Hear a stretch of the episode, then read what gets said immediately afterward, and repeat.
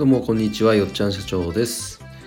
えよっちゃんの1日69回目の配信です。いつも聞いていただいてありがとうございます、えー、今日のテーマは、えー、よっちゃんの仕事フラワーディレクターの可能性について。このテーマでお話をさせていただきます。え昨日おとといとねこの仕事について実際やってる仕事についてのお話を少しさせていただきましたが元をたどると、まあ、僕が、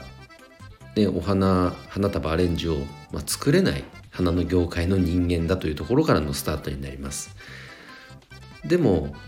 お花花束アレンジメントはね作れないけども営業マーケティング企画こういったジャンルの仕事はできる。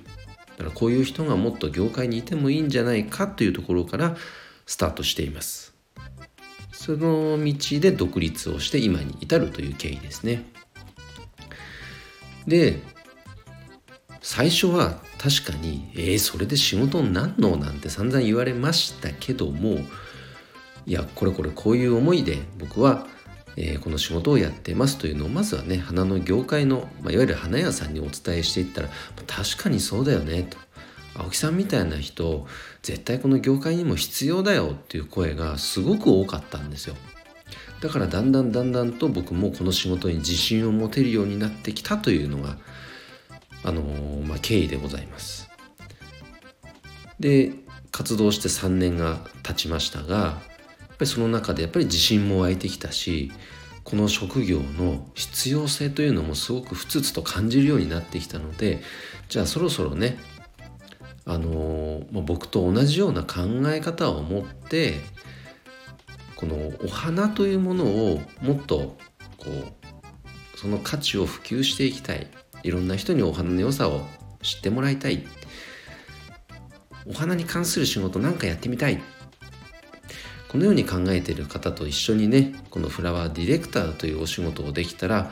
本当にこれは嬉しいことだなと思います。で結果として花屋さんの手助けにもなるしひいては業界の発展にもつながっていくんじゃないかと、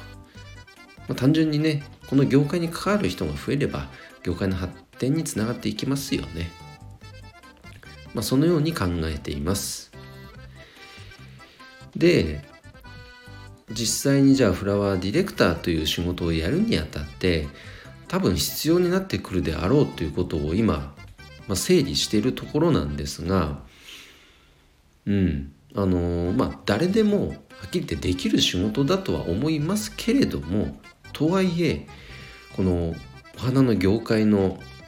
まあ、特徴とかそもそもお花屋さんのお仕事の理解とかあとは例えばフラワーギフトを一つとってもどういったねきめ細やかさが必要なのかとか配慮が必要なのかとか、まあ、細かいことを挙げていくと結構いろいろあるんですよ。そういったものはやっぱ学んでいく必要があるかなと思いますけれどもなんか物理的にねこうなんかうーんなんかめちゃくちゃ高度なスキルが必要かとかそういうことではないと思ってます。実際僕そんな立派なもの持ち合わせてないんでね。うん。一番結構マインドのところはかなり大事かなととはいえ思ってますね。そういったところをあのまあ僕の蓄積が当然あるのでで現在進行形でやってますのでそれをねお伝えしていくっていうのを、えー、なんかこうサロンの中でやっていけたらいいかなと思っています。まあ、関心ある方にやはりそこに参加していただいてその方にはきちんと情報提供していく。そのようにしたいと思っています。うん、であのこれはまあ本業としてやるというよりも僕がイメージしているのはあの、まあ、副業ですよね、まあ、複数の副業でもありこの副主主副、うんうん、をメインとサブの服こちらの副業としてもこうフラワーディレクターという仕事をねやっていただける。あとは自宅にいながらできるとか主婦の方でも子育てしながらできるとか。元花屋なんだけどなかなか花屋さんの復帰は現実的に難しい。でも花の仕事に関わりたい。こういう方とかね。いろんな方が参加できるようなところにまでこう目線を下げて落とし込んでこの仕事というものを設計したいと思っています。ということで今、え、考えていることを一部シェアさせていただきました、